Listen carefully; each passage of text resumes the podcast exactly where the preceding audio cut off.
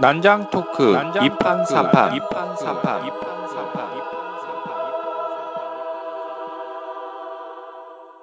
본 방송은 멀쩡한 선남 선녀들의 수상한 난장 토크 2판 4판입니다. 19회 죽음에 대해 알고 싶은 두세 가지 것들 불교 신자편 지금 시작합니다. 네, 안녕하세요. 반갑습니다. 안녕하세요. 네, 먼저 제 소개부터 먼저 드- 드리면 저는 대중문화 전반과 걸그룹에 관심이 많은 권의사입니다. 네, 반갑습니다. 안녕하세요. 오호세 씨입니다. 오호세 씨는 뭔가 시작하기에는 조금 늦은 것 같고 또 뭔가 마치기에는 너무 이른 시간인데요. 인생에서도 뭔가 할까 말까 하는 것들이 있을 겁니다. 그럴 때 과감히 한번 해보자 라는 취지에서 오호세 씨도 이름을 지었습니다. 반갑습니다. 반갑습니다. 안녕하세요. 저는 김강입니다. 네, 언제 잘릴지 모르는 홍일점. 아, 잘리진 않을 거예요. 늘어날 뿐이지. 네. 그러면 홍일점이. 네, 뭐, 묘령의 여인이에요. 네. 반갑습니다. 네, 반갑습니다. 제, 제가 오늘 준비한 주제는 죽음에 대해 알고 싶은 두세 가지 것들 불교 신자편입니다. 아, 그 그동안 네. 해왔던 것 중에 가장 지금 이번에 총력을 어, 기울이셨다는 네, 맞아, 맞아요. 뭐 예- 이야기가 지금 있던데. 근데 원래. 원래 기획은 그렇게 거창한 게 아니었어요. 원래 제 기획은 뭐냐면 각 종교별로. 아, 그, 어, 되게 그러니까 시- 심도 있다. 그 죽음 죽음부터 그 사후 세계 끝까지 이렇게 죽었을 때 어떤 일들을 이 종교에서 표현을 하고 있나. 음, 그걸 이제 하나씩 하나씩 약간 뭐 크게 뭐 저는 이제 기독교 가톨릭은 뭐 묶어야 될 것 같고 그 다음에 뭐 불교 이슬- 이슬람교 정도? 3대 종교 정도로 이제 정리를 하고 그러고 난 다음에 통합적으로 음, 그러려면 우리가 구원 확률을 어떻게 하면 높일 수 있을까 각 종교별로 조금씩 조금씩 나서 어, 어떻게 하면 새로운 종교를 만드시려고. 어떻게 하면 아니 구원 확률을 여기서도 네. 잘 보이고 저기서도 네. 잘 보여서 구원 확률을 높일 수 있을까라는 기획에서 시작을 했는데 개인적인 사정으로 이제 좀 불교의 그 장례 의례에 대해서 좀 경험을 한 일이 있어서 이 부분은 좀 깊게 좀 다룰 네, 예정이고 네. 네, 네. 다른 종교는 얼마나 깊게 다룰 그, 수 있을 것 같지 않아요. 그러니까 그거는 막 이제 1부, 2부로 나눠서 하신다고. 예, 그렇죠. 이게 좀 좀 길어서 네. 그러니까 저는 이제 불교를 공부한 사람도 아니고 불교 신자도 아니에요. 네. 또 어떤 신자도 아니에요. 그렇기 때문에 만약에 제가 다루고 있는 이 불교에 관한 이 내용이 음, 그치. 뭐 그렇게 깊지 않을 수도 있겠지만 그리고 뭐 일부 틀린 내용도 있을 수 있겠지만 이것이 일반인들이 불교를 바라보는 시점일 수 있다는 점에서 또 가치가 있지 않을까라는 생각을 해요. 그래서 만약에 뭐 불교 쪽 불교와 그리고 이쪽 분야에 아주 관심이 많으신 분이 이 내용을 들으시면서 아 이 부분은 잘못됐다라고 생각하시면 얼마든지 저한테 알려주실 수도 있고 네. 아또 이런 부분을 일반인들이 불교를 이렇게 보는구나라고 보실 수도 있는 부분이기 때문에 네. 그런 부분을 좀 참고해 주셨- 해 주셨으면 좋겠습니다. 네. 자, 일단 참고 소적을 말씀드리고 제가 도망갈 구멍을 마련해야 되잖아요. 제가 어떤 걸 공부를 했는지를 말씀드려야 될 테니까 가장 기본적인 뼈대는 구미래 박사님이 쓰신 한국 불교의 일생 의례라는 게 있어요. 그러니까 태어날 때부터 죽을 때까지 음, 불교와 관련돼서 어떤 어떤 식으로 이런 의식들이 이루어지는가를 다룬 책이에요. 저는 그 중에서 상례, 그러니까 죽음과 관련된 부분만 따로 음. 베이스로 삼았어요. 네. 이 구미래 박사님이 민속학 박사님이신데 정말 좀 특이하신 게 49제라는 주제로 박사학위를 따신 분이에요. 아, 그러니까 우리나라에서 49제를 가장 많이 공부하셨던 분이라고 생각하시면 돼요. 대단하신 분이네요. 또 이런 걸 또. 그러니까 이 베이스를 했으니까 보통 전 되게 이 보면서 느꼈던 건 뭐냐면 기독교나 뭐 성당에 다니시는 참주교 신자분들 같은 교리 공부 같은 거 되게 많이 하시잖아요. 그러니까 네. 우리 종교가 어떤 내용을 어떤 의미를 가지고 이렇게 하고 있는가를 많이 하는데 불교 쪽에서는 이런 부분이 너무나 너무나 약하기 때문에 음, 49제를 하면 불교 신자라면 49제를 한다고 생각하지만 어떤 의미로 어떻게 하는 것이 제대로인지를 잘 모르고 하시는 분들이 너무 많다라는 것을 많이 알게 돼서 이 부분을 좀 잘 들으시면 어떻게 하면 잘 지낼 수 있는지 어떻게 하면 뒤통수를 안 맞을 수 있는지 이런 부분에 대해서 좀 참고를 하실 수 있을 거라고 생각이 돼요. 그리고 49제라는 제목의 또 책이 있어요. 이거는 뭐냐면 네. 그 지금 상남의 본국사 주지 스님으로 계시는 효림 스님이 쓰신 책이고 조계사 출판사에서 나온 거기 때문에 이 조계사에서 49제를 또 어떻게 보고 있느냐를 또 알수 음. 있는 또 그런 내용일 수도 있고요. 그리고 또, 또 특이한 책인데 이 책도 되게 저, 저도 재밌게 읽은 책인데 한국 종교학회 회장을 맡고 있는 이은봉이라는 분이 가톨릭 출판사에서 낸 여러 종교에서 보는 죽음관이라고 어, 해서 재밌겠다. 네, 정말 재밌어요. 네. 각 종교에서 죽음을 어떻게 보고 있는가를 음. 되게 쉽게 잘 적었어요. 어, 네, 책 재밌게. 사서했어요. 그래서 이 부분도 많이 참고를 했습니다. 그래서 어, 굉장히 많은 영어를 어, 하셨는데요. 거의 네, 논문, 논문 수준인데 석사 이거. 논문에 준하는 네. 아니옵니다. 근데 먼저 근데 불교를 다 떠나서 여러분들이 뭐 불교든 뭐 기독교든 천주교든 간에 특별히 종교장이 아니고 일반적으로 장례 3일장 보통 하잖아요 보통 할 때 일제 잔재가 되게 많아요 그래서 왜곡된 아. 부분이 많아서 이 부분을 잠깐 짚고 넘어갈게요 아 거기에서도 또 음. 많이 왜곡되고 유전색이 됐어요 그러니까 자 시신에게 수의를 입힌다고 하잖아요 예. 그래서 장례식장 본인이 이제 시- 전통시장 이런 데 가서 비싼 돈 주고 수의를 사기도 하고 예. 아니면 장례식장에서 구입을 해서 하기도 하죠. 예. 많이 비싸기도 하고 네. 좀 까다롭게 하는데 이게 정통이 아니에요. 아. 어. 그러니까 보통 삼배 수의를 하잖아요. 네. 근데 이게 정통이 아니에요. 이걸 아셔야 돼요. 음. 자, 우리의 전통은 뭐냐면 두 가지로 나눠요. 습의라는 게 있고 염의라는 게 있어요. 네. 습의는 시신에게 입히는 평생복이에요. 아. 이거는 삼배수이나 이런 거 깔깔깔깔 아시죠? 실제 네. 있는 거. 그, 그거로 바가지 엄청 세우잖아요. 네, 바가지 엄청 씌우는 거. 음. 그게 아니라 원래 전통적인 습의는 시신에 입히는 평상복으로 해서 생전에 입던 옷 중에서 가장 좋고 깨끗한 옷을 입히는 거예요. 아. 음. 염의는 그렇게 입힌 다음에 시신을 덮거나 감싸는 여, 여벌의 옷들을 염의라고 해요. 원래는 그렇게 한다. 원래는 그렇게 하는 거예요. 아. 그래서 묘를 이장하는 과정 중에서 조선시대 묘들을 파잖아요. 네. 파서 이장을 해야 되니까. 그렇게 해서 묘를 파보면 대개는 그 시신들이 비단 옷을 입고 있거나 명주 옷을 입고 있거나 되게 화려하게 입어요.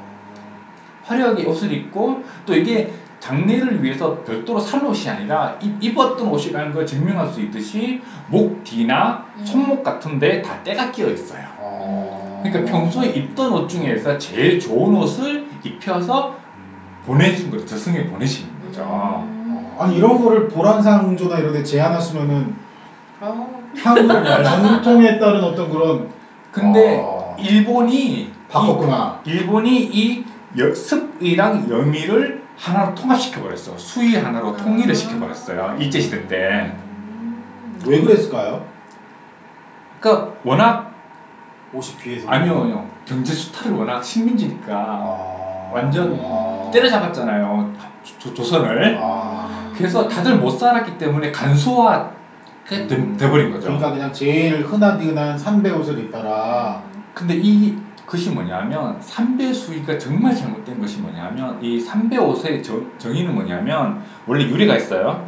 신라 경순왕의 아들 마이태자가 나라를 빼앗긴 서러움을 가누지 못하고 삼배 옷을 입었어요. 아. 그러니까 삼배 옷은 죄인이에요, 죄인. 아. 죄수들에게 입힌 게 삼배 옷이에요. 아. 그리고 상주들은 왜 삼배 옷을 입을까요? 죄인이니까. 부모를 잃은 예. 죄인이니까. 아. 근데 당장 죽은 사람한테까지 삼배 옷을 입히는 죽은 거는- 사람한테 삼배 옷을 입힌 거는 뭐냐고 하면 산자와 죽은 자 모두를 죄인 취급해버리는 거예요. 아. 그 정말 안 좋은 거죠. 아, 의미가 어마어마하네요. 그러니까 의미가 어마어마한 거죠. 그리고 현실적으로도 내가 평소에 입던 옷을 죽고 가고 싶어 하지. 그러니까. 몇백 년 전에 그 수, 삼배 옷을 입고 내가 가야 된, 살아야 된다. 죽은 채로 살아야 된다. 이거는 솔직히 좀 이해가 되지 않지 않습니까? 근데 음. 요즘 화장 시스템으로 보면은 네. 만약에 옷이 다양해지면 이게 이걸 태웠을 때 또 무슨 연기가 나오는데 잘 안 타는 게 있을 아, 수 예, 있어요. 그래서 면으로 된 속옷 같은 거 입히라고 해요. 그렇게. 아, 요즘엔 그런 어, 거예요. 예. 음. 그렇게 해서 하는 게 낫지. 왜이 삼배 수위를 비싸게 바가지를 써가면서 하는 그러니까. 게 무슨 의미도 없고 오히려 더 나쁜 의미고 음. 이렇다는 거죠. 자, 그러면 이제 상복으로 들어갈게요. 음. 상복은 전통적으로 아시다시피 삼배 옷을 입죠, 그죠? 네. 네. 전통적으로는 뭐 이렇게 쓰잖아요. 이렇게 쓰기도 하고. 인- 하는 이유는 부모를 잃은 죄인이라는 뜻이죠, 그죠? 네. 이런 뜻입니다. 그리고 여자는 한복을 입어요. 어떤 색의 한복 입을까요? 하얀색. 하얀색. 아니 깜 검은색이었나? 나 기억 갑자기 기억이 안 나네. 검은색하고 전통은 우리가 왜 백인민족이에요? 그러니까 하얀색은 아, 하얀색 한복을 입어야 돼요. 음. 근데 지금 상가에 가시면 여자분들이 뭐로 입죠? 검정색. 일본식이에요. 아. 검정색 일본식이에요. 검정색 일본색이에요. 일본식이에요. 그러니까 남자 같은 경우에는 삼배 옷을 입거나 양복을 입을 경우에는 검은색도 상관이 없어요. 네. 왜냐면 양복 색깔이 그렇게 다양하지가 않잖아요. 그죠? 그렇기 때문에 남자는 같은 경우에는 뭐 두루마기나 이런 거 입고 양복 같은 거 입어도 되지만 여자가 여자가 한복을 입을 때는 흰색을 입어야 되는 거예요. 음. 그게 전통식이에요. 우리식이에요. 음. 하지만 일본은 아시다시피 검은색. 어. 저희도 검은색을 주더라고요. 저희는 이제 그 장례식장에서 받은 그러니까 구입을 해서 대부분 다 그렇죠. 빌, 빌려서 입으니까. 근데 검은색을 입혀요. 일본식이에요. 음. 아, 그렇구나. 아니 근데 네. 어떻게 그런 내용들이 지금 있는데 네. 그 되게 그렇게 어렵지 않게 찾으신 건데 어느 누구도 그런 이의나 반론을 제기하지 않고 이렇게 상조 문화가 계속 그러니까 일, 일제시대 때 들어오면서 그게 어. 정착이 되면서 그게 안 바뀌고 이렇게 막 넘어가요. 야 진짜 어이가 없다 안타깝네요, 진짜. 아니 뭐 대강 고작들도 다 하잖아요 그렇게 네. 그리고 또 웃긴 건 뭐냐면 이 상주들이나 그 유가족들이 이- 이렇게 차잖아요. 네, 팔에. 완장 같은 거 완장 차잖아요. 이거 일본식이에요. 아. 아, 이거는 뭐냐면 항일 인사들이 장례식 집회를 여, 장례식을 핑계로 모여서 집회를 여는 걸 막기 위해서 일본 애들이 상주들은 이걸 차라 이렇게 된 거예요. 시- 시킨 거예요. 음. 딱 이렇게 인식 구- 구별하기 쉽게 예, 구별하기 쉽게. 음. 그리고 더 웃긴 거는 뭐냐면 완장을 딱 찼잖아요. 이게 또 군사 문화랑 결합이 됐어요. 그렇죠 완장 예, 결합이 돼서 이게 뭐 통일된 건 아니지만 일부에서는 맞상주는 네 줄짜리 병장, 음. 나머지 아들은 석 줄, 사위는 두 줄, 네맞 손자 형제들은 한 줄짜리 무슨 계급 문화를 붙인 거예요, 또 이거는. 진짜. 또, 일, 또, 또 다른 지역에서는 뭐 상주는 두 줄, 사위나 장손은 한 줄, 나머지는 뭐 맞아요. 줄이 없는 거 네. 이렇게 쓰기도 하고 이런 식으로 말도 안 되는 일본 문화에다가 군사 문화가 군사식 계급 문화가 결합이 되면서 뭐 완장을 찬 것도 억울해서 거기에다가 줄까지 세워서 이제 어. 계급을 만들어 놓은 거예요. 음. 서해를 시킨다는 거죠. 슬픈 일이다, 진짜. 아, 또 상복에다가 가슴에 또 사- 다는 거를 상장이라고 해요. 네. 상장. 음. 자, 일본식이에요. 아. 전통식은 없어요. 아베가 엄청 좋아하겠네요. 네. 아베. 어? 한, 없어. 한국 전통식에는 상장이라는 게 자체가 없어요. 음. 일본에는 왼쪽 가슴에 나비 모양의 검은 리본을 달아요. 이게 광복 이후로 넘어와서 69년 가정의례 준칙이라 해서 좀 정리를 하긴 했는데 그럼에도 불구하고 없어지지 않고 그러면 삼배로 만들어서 가슴에 달아라 이렇게, 이렇게 변형이 돼서 살아남았어요 어떻게든 자 꽃장식 영정사진 놓는 곳 있죠 네. 거기를 영좌라고 해요 우리는 꽃장식이 없어요 음. 음. 우리는 영정사진 뒤에 병풍을 놔요 음. 그게 전통식이에요 그러니까 상 중에 꽃을 다는 경우는 딱 한 군데가 있는데 그건 뭐냐면 상연에다가 종이꽃을 달아요. 그걸 수파련이라고 해서 음. 꽃은 딱 고개에만 쓰여요. 음. 그러니까 영정 사진 주변에 꽃을 놓는 거는 우리식이 아닌 거죠. 음. 근데 이제 보통 기독교에서는 그 제가 아. 교회 다니시는 분은 네. 이제 국화꽃을 이렇게 하나씩 아, 예. 그 물론. 절을 안 하니까 네, 물론 헌화를 하고 허한을 만든 거는 서양식 풍습이에요. 네. 그걸 가져와서 해요. 하는데 정통은 예, 정통은 아예 없고 아. 헌화나 야, 이제 화환은 서양에서 가져온 풍습이에요. 음. 근데 그 헌화나 하환에 쓰이는 꽃장식 있잖아요. 이것도 스타일이 있는데 이 스타일이 일본식이에요. 아. 음. 그래서 80년대 부산을 부산을 통해서 처음으로 이 옷장식이 우리나라에 상륙을 했고 우리나라 기술자가 일본에 유학 가서 배우든지 일본에서 전문가가 와서 가르친대요. 이걸 지금도 계속 지금도요. 최신 유행 일본 꽃장식을 이제 계속 음. 도입해서 지금 사용하고 있는 거죠. 진짜. 진짜 놀랍다. 와, 진짜 놀랍다. 어. 그러니까 얼마나 우리 지금 3일 장일된 장례 의식에 일본식 문화가 다 일본 거네 그냥. 우리 방송 보내주세요. 이거 그 방송에 알려야 돼. 이거는. 아니 광복 70주년 아, 그런 얘기하지 진짜. 말고 아, 말- 이런 거라도 바꿔야지. 아, 나 지금 이거 얼마 전에 암살 보고 되게 분개했지. 아. 어, 분노심이 지금 그 극한으로 있는데 이런 얘기 들으니까 죽을 것 같다 진짜. 아. 그리고 또 사람들이 뭣도 모르고 하는 그러니까 이건 일본식은 아니고 이건 정체불명의 의식도 하나 있어요. 정체를. 정체불명의 의식이 하나 있는데 이거는 사무제라고 있어요. 네. 보통 우리가 삼오제라고 해서 많이 네, 쓰는 게 네, 있어요. 삼오제라고 해서 3일장을 치르고 난 다음에 5일째 되는 날 네. 음. 묘지에 가서 이제 묘가 잘 섰는지. 예, 제사를 네. 지내는 게 하는데 이거는 전통도 아니고 일본식도 아니고 뭣도 아니고 아무것도 아닌 거예요. 아. 원래 전통식은 아무것도 아니야. 나름대로 휴가 내고 막 그러고 그러잖아요 회사에서. 원래 전통식은 삼우제예요. 아. 그건 뭔가요? 삼우. 아, 삼우제를 설명해 드릴게요. 네. 삼우제는 우는 걱정할 우에 근심 우, 아. 군심 우자를 써서 삼우제라고 해요. 근심우자. 소우자도 아니고 비우자도 아니고. 음. 비가 오나 뭐 이게 근심우. 뭐. 근데 이게 유교식에서 나온 제사인데 우 걱정이라 그, 그러잖아요. 그러니까 첫 번째 걱정 초우제는 뭐라고 하냐면 산에 외로이 매장되는 부모님이 걱정이 되는 마음으로 지내는 제사예요. 음. 그게 초 초우제예요. 음. 두 번째 우제는 매장을 하고 난 다음에 발길이 떨어지지 않아서 아. 이제 두 번째로 지내는 산 속에 이제 문을 두고 오자니 발길이 안 떨어진다 이런 거죠. 세 번째 우제는 삼우제라고 해서 매장 후 며칠 뒤에 묘지가 잘 섰는 거 다시 한번 살펴보는 마음에서 지내는 세 번째 제사예요. 아. 근데 이게 되게 까다로운 게 뭐냐면 이 정통으로 하려면 음. 완전 생짜로 정통으로 하려면 유교식으로. 네. 유교식으로 완전 초우제는 뭐냐면 장례를 지낸 날 하는 거죠 당연히 이제 묘를 만든 다음에 두 번째는 유일이라고 해서 보통 달력에 보면 갑자 있잖아요 그게 네. 그러니까 을, 정, 기, 신, 개에 해당하는 날에 해요 음. 초우를 지낸 다음에 음. 그리고 삼우제는 제우를 지낸 다음에 강일이라고 해서 갑, 병, 무, 경, 임에 해당하는 날에 지내요 음. 그러니까 이게 번거로우니까 그냥 세 번을 연달아 그냥 지내 이게 좀 변형이 돼서 간소화돼서 세 번을 연달아 지내는 게 삼우제라고 하는데 아. 하려면 정통으로 하든지 아. 이거는 3일장을 지내고 5일째 되는 날 묘지에 가서 제를 아주 지내는 간소화된 거네요. 이거는 전통도 아니고 뭣도 아니고 아무것도 저는 아니고 어떻게 알고 있었냐면 묘를 이제 세우니까 음. 묘가 좀 잘 들어섰는지 그러니까 제대로 해놨는지 보러 가 사실은 그래서 저도 이제 보러 갔거든요. 아 묘가 제대로 됐군요 하고 이제 음. 왔었는데 그게 아니었군요. 음. 그래서 이 삼호제라고 하는 것은 본시 없는 것이고 불교식으로 49제를 만약에 한다면 초제랑 거의 비슷하게 겹쳐요. 아. 왜냐면 5일제를 3호제를 말도 안 되는 제를 하는데 음.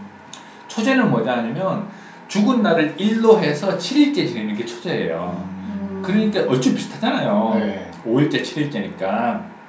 그러니까 초제나 잘 지내라 이렇게 얘기를 해요. 할 거면 잘 지내고 그러니까 아예 7일째 되는 날 그냥 왜 초제를 하는 게 나- 하지 하지 이 말도 안 되는 이상한 삼호제는 별로 의미도 없고 아무것도 아니다 이거는 이렇게 얘기를 하고 있는 거죠.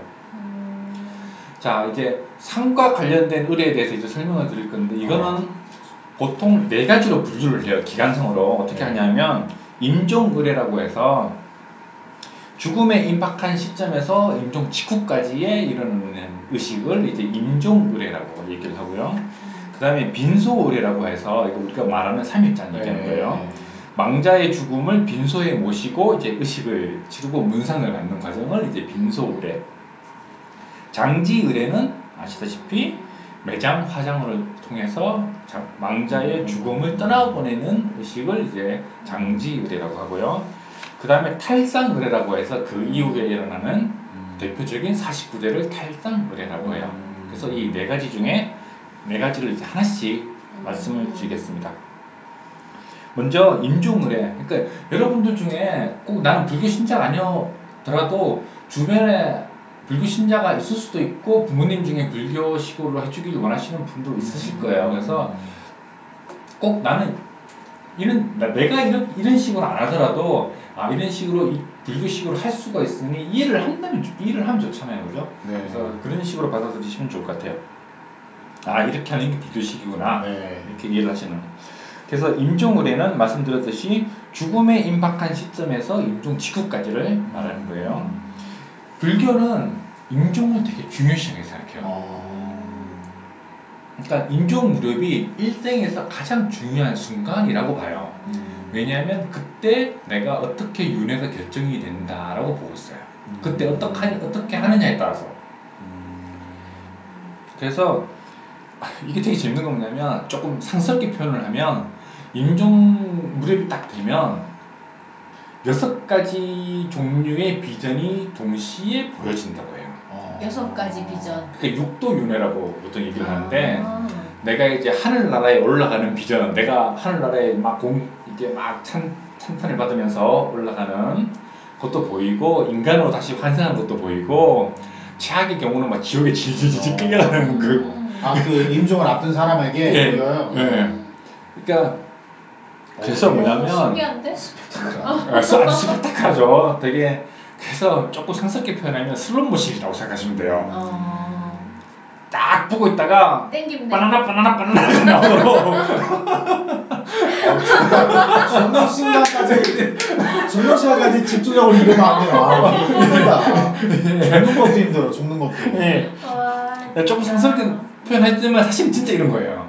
음. 그래서 내가 공력을 많이 쌓고 선업을 많이 쌓으면 그 순간에 집중을 잘해서 그걸 딱 선택할 수 있다라고 아. 얘기를 해요. 음, 그렇구나. 그래서 공력을 쌓아야 되는 거예요. 네. 그런데 반론이 있을 수가 있잖아요. 인과관계가 무슨 되지 않느냐. 음. 내가 평소에 선업을 많이 쌓았으면 좋은 곳으로 가고 음. 내가 악업을 많이 쌓았으면 나쁜 곳으로 가야 되는데 그렇죠. 꼭 선택으로. 무슨 슬러, 예. 슬롯모션 땡기듯이 음, 음, 음, 운으로. 그게 어떻게 하느냐라고 얘기를 하는데 거기서도 이제 실드를 치는 발언들이 있죠. 그건 뭐냐면 음. 죽음 순간에 내가 선업을 잘 쌓아야 음. 그거를 내가 집중을 잘 해서 음. 내가 그거를 음. 선택을 할 수가 있는 거지. 음. 악업을 많이 쌓으면 쌓을수록 온갖 잡념과 음. 나쁜 그뭐 생각들. 나쁜 생각들 음. 내가 막 질질질 끌려가는 거 그런 게 오히려 더 많이 보인다는 거죠. 음. 그러니까 룰렛을 돌림판을 돌리면 음. 착한 일을 하면 뭐 하늘나라나 인간이나 이런 것들이 막 칸이 많고 음. 지옥이 작고 이렇게 음. 될 거고 음. 내가 나쁜 일을 많이 했으면 지옥이 한 반 정도 되고 아니 부디 그래야 될 텐데 부디 부디 제발 그래야 될 텐데 뭐 전두환. 이명박 이런 사람들한테 부디 그래야 될 텐데 아니 이 설득력에 있어서 굉장히 뭐랄까 이런 굉장히 쪼잔한 느낌이 드는데 약간 그러네요 쪼잔한 느낌이 든다 그래서 이 임종 전후에 영혼을 아주 소중히 다뤄야 그게 중요한 결정을 해야 되는 순간 결정이 되는 순간이니까 그래서 숨이 끊어져도 영혼이 떠날 때까지 시간이 걸린다라고 음. 봐요. 그래서 그 막 좀 임종 직후라도 좀 귀하게 다뤄라고 이렇게 얘기를 하고 있고 임종 무렵에 집착이 극도에 달하게 된대요 사람일수록. 네. 그러니까 내가 가진 재산에 대한 집착이 될 수도 있고 음. 우리 자식이 잘 사나 못 사나 내 배우자가 어떻게 내 잘 지낼 수 있을까 이렇게 집 근데 이 집착을 많이 이 집착을 떨어 떨치지 못하게 될수록 원하는 세계가 아니라 고통의 세계로 갈 수 있는 확률이 더 커진다 이렇게 보고 있어요. 그러니까 집착을 버리는. 근데 가령 그럴 수 있잖아요 네. 부모의 입장에서 네, 네. 뭐 어린 자식을 두고 떠날 때는 그렇죠. 인지상정으로 예, 그렇죠. 예. 못 떠나잖아요 사실 네, 그러면은 더 안 좋은 데로 갈 수 있다 네, 그렇죠, 그렇죠. 그, 그걸 끊어야 된다는 네, 그. 인연, 집, 인연에 대한 집착을 끊는 그러니까 게 제가 좀- 들은 말로는 네. 자식들이 너무 슬퍼하거나 네. 그 묘에 너무 자주 가지 말라고. 왜냐하면은 못 돌아가신 망자가 네, 네. 그러면 그런 애들을 보면서 자기가 못 떠난다. 네, 떠난다고. 네, 맞아요. 그 얘기를 하고 있어요. 그래서 임종이 다가 있으면 시체를 너무 많이 흔들어서도 안 된다고 얘기를 하고 있어요. 집중하기 힘드니까. 아, 그러니까. 그리고 주변에서 이게 연부를 외는 거죠. 경전을 암송을 하고 독송을 하는 거죠. 그래서 이분이 이제 빨리 인연에 대한 집착을 버리고 부처님의 좋은 말씀을 들어서 좋은 곳으로 음. 가시라고 해서 옆에서 계속 좋은 말씀에서 들려주는 거죠. 아, 빨리 가시라고. 끊, 끊는 거구나. 그러니까 내가. 네, 마음을 마음을 비우시고. 마음을 아. 비우시라고 음. 이렇게 뭐 이렇게 계속 연부를 하고 도와드리는 거죠. 이렇게. 하지만 이런 임종과 관련해서 불교식으로 하시는 분들이 없잖아요. 우리 사실 주변에 많이 못 보시죠. 음. 이게 뭐- 왜냐하면 생활 불교가 안 돼 있죠. 그렇죠. 다 산속에 이렇게 많이 가 아, 있고 산 속에서 예. 절에 그러니까 가서. 불교의 위기 의식이 여기서 느껴지는 거예요. 왜냐하면 우리가 음. 태어날 때, 음. 그죠? 그리고 성인식, 네. 결혼할 때, 음.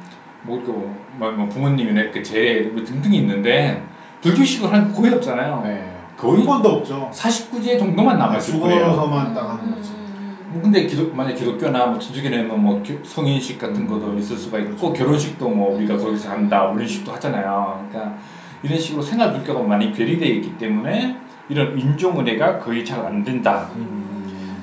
뭐 그리고 뭐 조선 조선 시대 조선 시대 억불을 했으니까 그때 이후로 신도들의 그 백- 일반 백성들의 일생 의례에 불교가 많이 유리가 되어버렸다. 그, 그 조선 시대 이후로 음. 그렇게 많이 보고 있어요. 하지만 불교식으로 만약에 이, 이 임종 의례를 하신다면 이렇게 하고 얘기를 하고 있어요.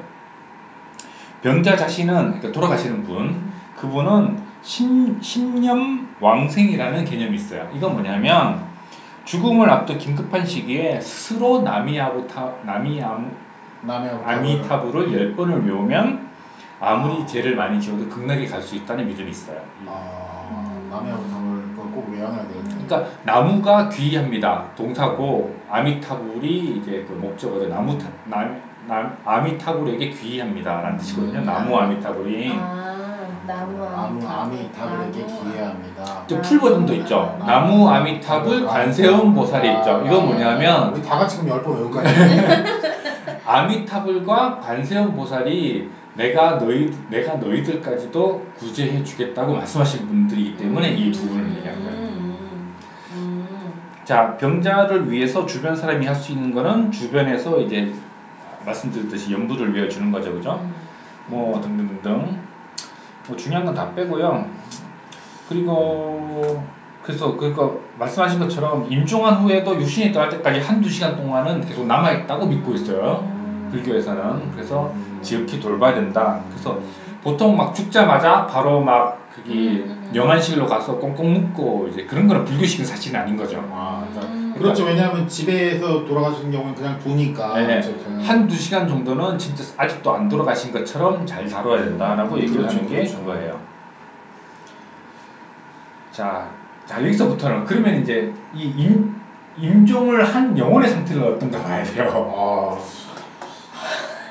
아니, 그 불교 신자편이니까. 네. 네, 이거 기독교 신자편이나 이슬람 신자편이 아니에요. 아, 제, 저는 요즘에 네. 저희 언니들이 언니들이 진짜 되게 많잖아요. 탄닉한 탄닉한 스님 네. 그분의 심취에 있어요 우리 음. 언니들이. 그래갖고 그분이 쓴 책을 많이 읽고 그 정신적으로 좀 위안을 삼고 막 이렇게 많이 하고 있는데 그때 제가 한번 얘기하면서 들은 그, 그 임종의 순간은 음. 그런 거였어요. 뭐 이렇게 되게 크고 강렬한 빛이 음, 네. 와가지고 그거를 이제 따라가면 올라가는 거고 네. 예, 무서워서 피하면 너무 강렬한 빛이니까 무서워서 피하면 뭐 다음이 윤회가 결정이 되는 뭐 이런 얘기를 제가 들은 바가 있거든요. 예.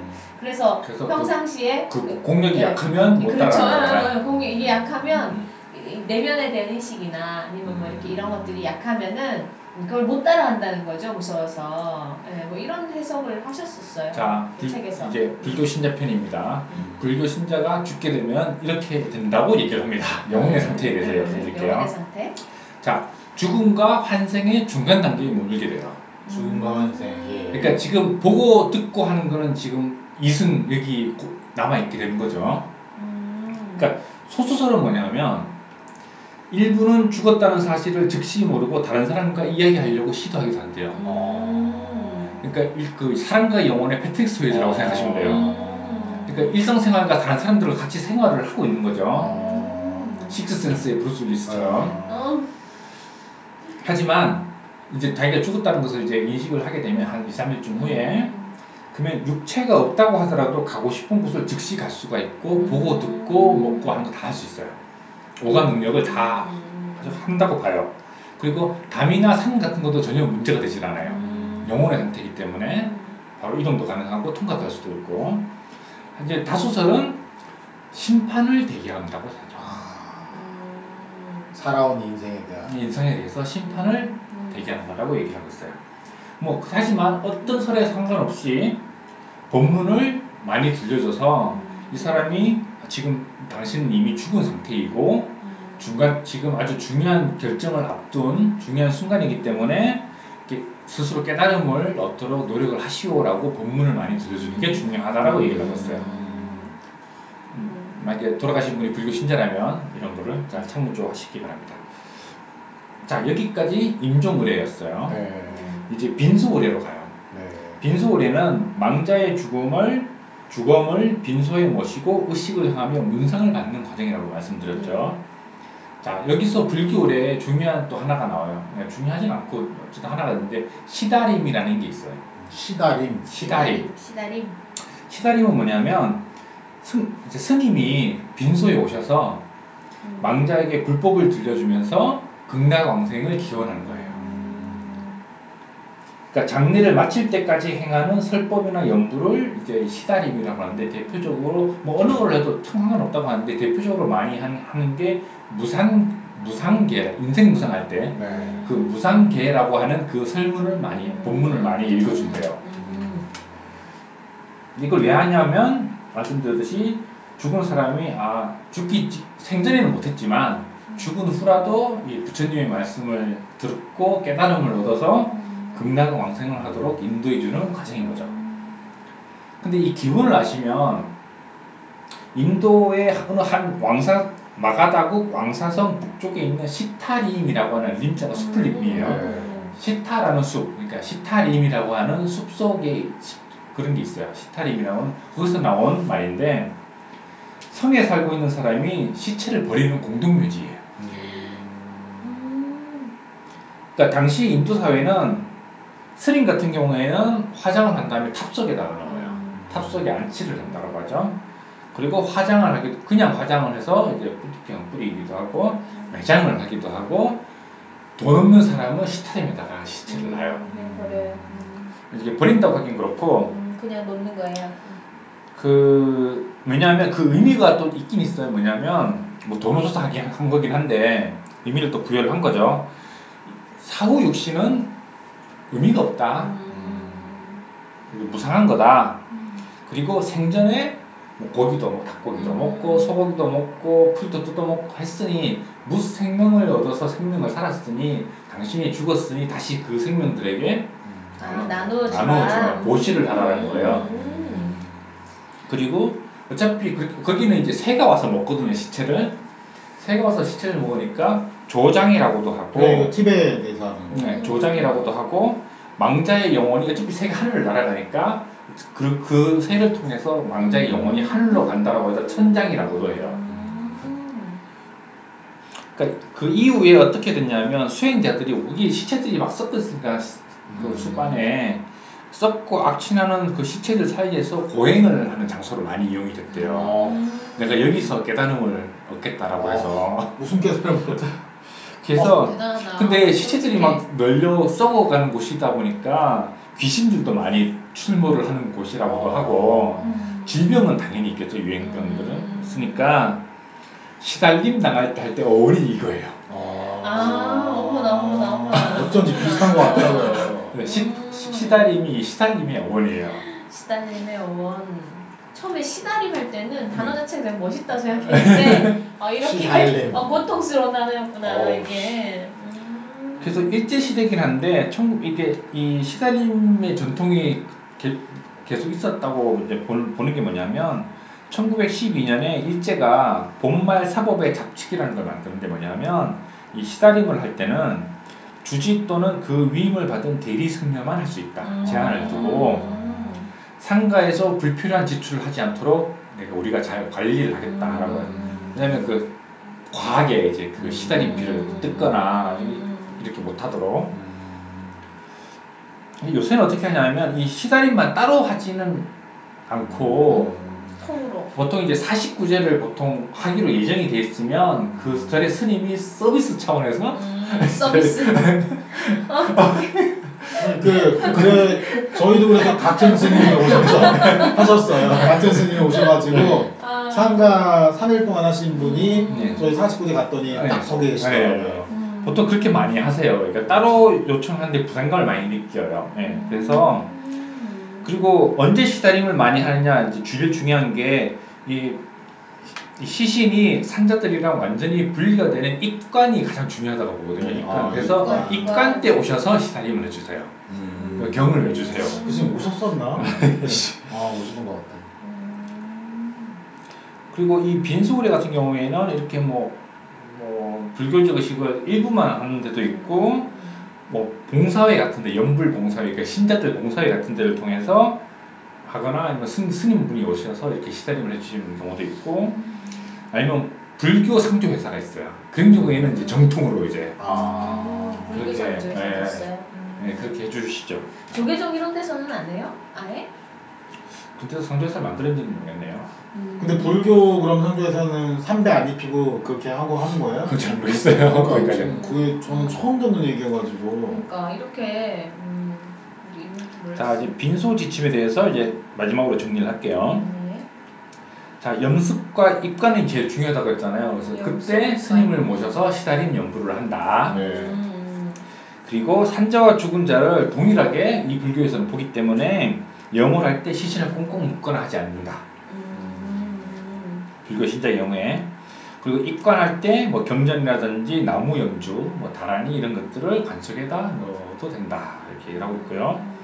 수의 같은 경우는 검수하고 정갈한 것으로 면이나 천연 소재 이렇게 화장을 해야 되니까 음, 면이나 천연 소재로 된 수의를 장만을 하고 굳이 새로 만들거나 한복을 입힐 필요는 없다 이렇게 보고 있고요. 법복을 입히거나 평소에 좋아했던 옷을 입히는 게 제일 좋다 이렇게 얘기를 하고 있어요. 그리고 스님이 만약에 안 계시면 유족들이 같이 나미아무타불을 같이 연부를 아 그것만 해도 된다는 네. 음, 금강 금강경이나 아미타경 이런 것들을 아, 왜냐면 예, 독송을 하는 거죠. 그래서 조문객들 중에 혹시 불자가 오시는 분이 있다면 같이 이제 참여할 수 있도록 아미타경이나 금강경, 천수경 이제 그 경전 한글로 된 게 있어요. 이제 그런 것들 좀 몇 권을 비치를 해두면 같이 읽으면서 같이 할 수 있으니까 좋다 이렇게 얘기를 하고 있어요. 근데 여기까지가 빈소 의뢰예요. 네. 빈소울에. 음. 이제 장지 의뢰를 얘기를 해요. 자 매장 화장으로 망자의 죽음을 떠나보내는 장지 의뢰를 이제 얘기를 하는 건데요. 자 이제 화장에 대해서 말씀을 드릴 거예요. 네. 고대 인도 사회에서 일반적으로 많이 하던 음. 방법이 화장이에요. 이거를 불교에서 수용을 한 거죠. 음. 그리고 교리적으로도 맞아요. 화장이. 음. 석가모니도 비구가 죽으면 반드시 화장을 하고 음. 화장이 사정상 어려우면 수장, 매장, 임장의 순으로 해라. 음. 그러니까 스님이 죽을 경우에 그 자기를 따르는 그 스님이 죽- 수장, 매장, 그러니까 임장. 제일 좋은 건 화장이고 형편이 안 되면 수장, 물. 매장, 임장. 임장은 이제 나무. 음. 그리고 자기 장례 또한 화장으로 해달라라고 아. 유언을 하셨죠. 이 화장이 가지는 의미는 뭐냐면 생로 시절 다 태워서 만들어 버리잖아요. 생로병사가 무상하다. 음. 그 존재하는 모든 것은 소멸한다는 우주의 법칙을 상징한다고 보고 있어요. 이 화장이. 아, 참, 의미가 깊네요. 네. 그리고 죽음을 태우는 타오르는 불꽃보다 집착과 욕망의 불꽃이 더 크다라는 거죠. 더 크고 무섭다. 야. 이걸 좀 알아라 라는 거죠. 의미가 이제. 깊구나 그게. 그리고 이 불교에서는 이 육신을 옷이라고 생각을 해요. 아, 음. 그렇죠. 그래서 그러니까 뭐 해탈 하시면 그러니까 죽으면 이 헌옷을 버리고 새 옷으로 갈아입는다라고 보고 있어요. 그래서 죽음이 그렇게 되게 슬프거나 이런 음. 것이 아니에요. 어차피 윤회하고 도는 거고 더 좋은 곳으로 가시길 바라는 거기 때문에 그래서 헌옷과 같은 옷을 불태움으로써 음. 이승에 대한 집착과 미련을 끊고 새 옷의 주인이 되시라라고 얘기를 바라는 의미에서 화장을 해요. 음. 하지만 밭들 음. 여기서 이제 밭들가 나오는 거죠. 후세 사람들은 화장보다 이 화장한 이후의 장례의식에 더 관심을 많이 가지게 되죠. 음. 그래서 유골을 탑에 또 모시죠 따로 네. 귀하게 그러니까 원래는 화장을 하고 그냥 다 이렇게 흩어버리라는. 예, 그렇죠. 거죠? 원래 산골이 원래 그 법칙에 맞는 거죠. 뭐 산에 버리든 바다에 뿌리든 네, 네, 뭐 맞아요. 버리는 게 아니라 이제 뿌려서. 네. 역사적으로도 우리나라 통일신라 뭐 원효대사, 의상대사 이런 분들 있잖아요. 그런 분들은 다 매장했어요. 음. 왜냐하면 아직까지 이제 그런 불교 교리가 확산되지 불교 문화가 확산된 게 아니라 전통 관행이 있었고 또 본인이 나를 꼭 화장을 해달라고 강력한 유언이 없는데 할 수도 없고. 없고. 이분을. 어떻게 태우냐 이렇게 되는 그, 런 경우죠. 그래서 뭐 이렇게 쭉 가서 고려 시대 때 이제 전체적으로 화장이 많이 퍼졌고 조선 시대 때는 당연히 금지. 일제 시대 때는 적극적으로 권장을 했는데 그 이- 이유는 이제 경제적인 부담이 큰 서민층에서 많이 화장을 많이 했다고 해요. 전통적인 장례를 하는 것보다. 보통 이제 전통적인 장례를 그러면 사격분 입고 막 해서 시신해서 막 묻고 막 크게 하잖아요 이렇게. 근데 그 돈조차 마련하기 힘들었던 서민층에서는 화장을 많이 선호를 했다고 해요. 현대에 들어와서는 자율적으로 재수용하는 단계에 들어와서 치- 현재는 지금 바- 과반수 이상 2010년 통계 기준으로 67.5%가 화장을 하고 있고 그리고 지금은 매장 자체가 아예 안 되죠. 그러니까 최대 30년인가 얼마까지만 할 수 있어요 매장을. 나머지는 다 화장을 다 다시 다 해버려야 돼요. 워낙 국토가 좁다 보니까. 네 맞아요. 그리고 2001년 때 이제 대박이 터진 게 뭐냐면 종교단체에서 이 봉안당이라고 해야 되나 네. 추모공원을 설립하는 게 허가제에서 신고제로 바뀌어버렸어요. 아, 그래서 많이 생겼구나. 그래서 예, 2001년부터 이제 막 우후죽순으로 근데 되게 화려하게 하죠 대리석으로 막 네. 저희가 모신 것도 대리석으로 네. 삐까뻔쩍해 여름에도 에어컨 빵빵 틀고 막 어. 음, 가봤어요. 근데 과연 6월까지도 본래 자연으로 돌려보낸다는 화장의 의미가 이렇게 이렇게 다시 아주 또 네. 화려한 납골당에 모시는 게 과연 화장의 의미에 맞는 것인가라는 게 음, 되는 거죠. 근데 이 장지에서도 불교의 개입은 뭐 전혀 음. 뭐 화장할 때 스님 모신다든가 이런 거 없잖아요. 없죠. 그죠? 전혀 불교식 없죠. 자, 나는 진짜 오리지널 100% 골수까지 불교 신자다. 라고 하시면 화장을 선택을 하시고 산골을 하시게 되겠죠. 산골은 그러니까 죽은 육신을 불태우는 것은 이승에 대한 집착과 미련을 끊기 위한 의미이고 별도의 공간이나 시설물에 한- 하는 것은 화장의 본연의 의미가 아니라고 보고 있어요. 그래서 이 산골은 두 가지 방법이 있는데 그냥 가루를 뿌리는 거. 뿌리는 거죠.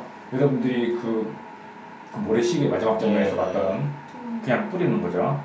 어, 이 산꼭대기에서 이 넓은 산을 보면서 봐라 하면서 뿌리기도 하고 환을 만들어서 뿌리기도 해요. 아 환을 만들어. 네, 그 가루를 환으로 만들어서 물고기한테 주거나 새나 들짐승한테 줘요.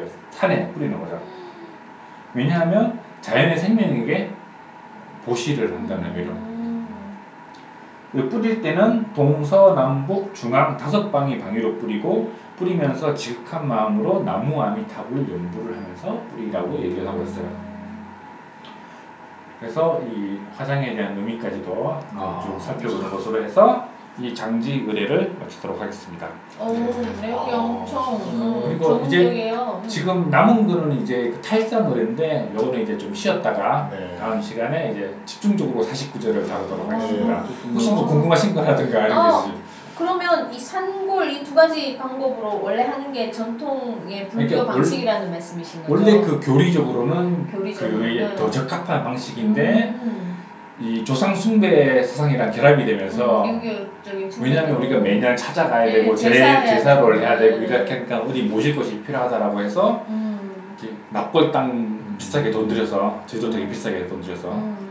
그렇게 하는 방식으로 바뀌게 된 거죠. 이게 아. 왜곡된 거죠. 살짝 음. 트위스트. 그러니까 지금 지금까지 말씀으로 제가 들으면은 이 죽음에 관련된 거는 전부 다 가짜거나 잘못된 것들이 음, 막 그러니까. 뒤섞여져 있다는 건가. 음, 일본 아니 초반에 그러니까 이제- 말씀 주신 거 일본에 섞인 거는 진짜 그거 충격적이네. 그거는 정말 충격적이었고 네. 그 다음에 화장을 하면 그대로 그거를 자연으로 돌아가게 해야 되는데 그걸 다시 또 뭔가 이렇게 만들어서 인공적으로 또 가다 놓는 네. 좀 그런 것들. 그러니까 어쨌든 음. 산 사람들 위주의 어떤 네. 그러니까 무언가 음, 저도 지금 그. 생각이 드는 게 저희 집도 이제 부모님이 불교를 종교로 갖고 계세요. 네. 그러니까 절에 매번 다니시고 이렇게 하니까 당연히 전 진짜 집중해서 들었거든요. 근데 음. 막상 제가 부모님이 원하셔서 이걸 한다고 해도 아까 말씀하신 대로 살아있는 자의 욕심 그러니까 예. 참. 어 이제 더못 만나면 어떻게 해서 유골이라도 갖고 있어야 될것 아니 같은 뭐막 저희는 이런 드는 뭐 거예요. 나쁜 마음이 아니잖아요. 아, 그렇지 굉장히 좋은 마음으로 예. 마음인데 그리고 막 왠지 부모님의 유골을 물고기한테 주고 네. 이렇게 생각하면 어 이건 제 가슴 아픈 일이 저는 그래서 저희 집사람이 음. 농담으로 자기 죽으면 화장해서 지리산에 뿌려달라고 그래서 제가 음. 너 미쳤냐고 거기 빨치산도 귀신들 나가지고 너 평생 너 밥할래 그러면 죽어서도 뭐 어우 이거 참 이거 뿌리는 것도 고민이네요 뿌리는 것도 그러니까 그래서 그래 이런 것들 때문에 원래 교리와는 달라지고 변질이 자꾸 되는구나. 저 그런. 생각하면서 아, 들었어요. 진짜 네, 저는 네, 네. 정말 태어나서 음. 처음 들었어요 오늘. 저도 저도 저도 저는 아. 지금까지 저희 집안에 누가 이렇게 큰아버지 뭐 돌아가시고 이런 일 말고는 없어가지고 어릴 때부터도 없어서 굉장히 두려워 앞으로 이렇게 닥칠 일들이잖아요 다 아. 사람이니까 그러니까 되게 걱정이 많이 되면서 가슴 아프면서 막 그렇게 들었습니다. 네. 참 2부가 아주 네, 기대되는 이부가 기대돼요. 일부, 일부 예. 잘 정리해서 또 여러분들에게 공유하도록 하겠습니다. 네, 네, 감사합니다. 감사합니다.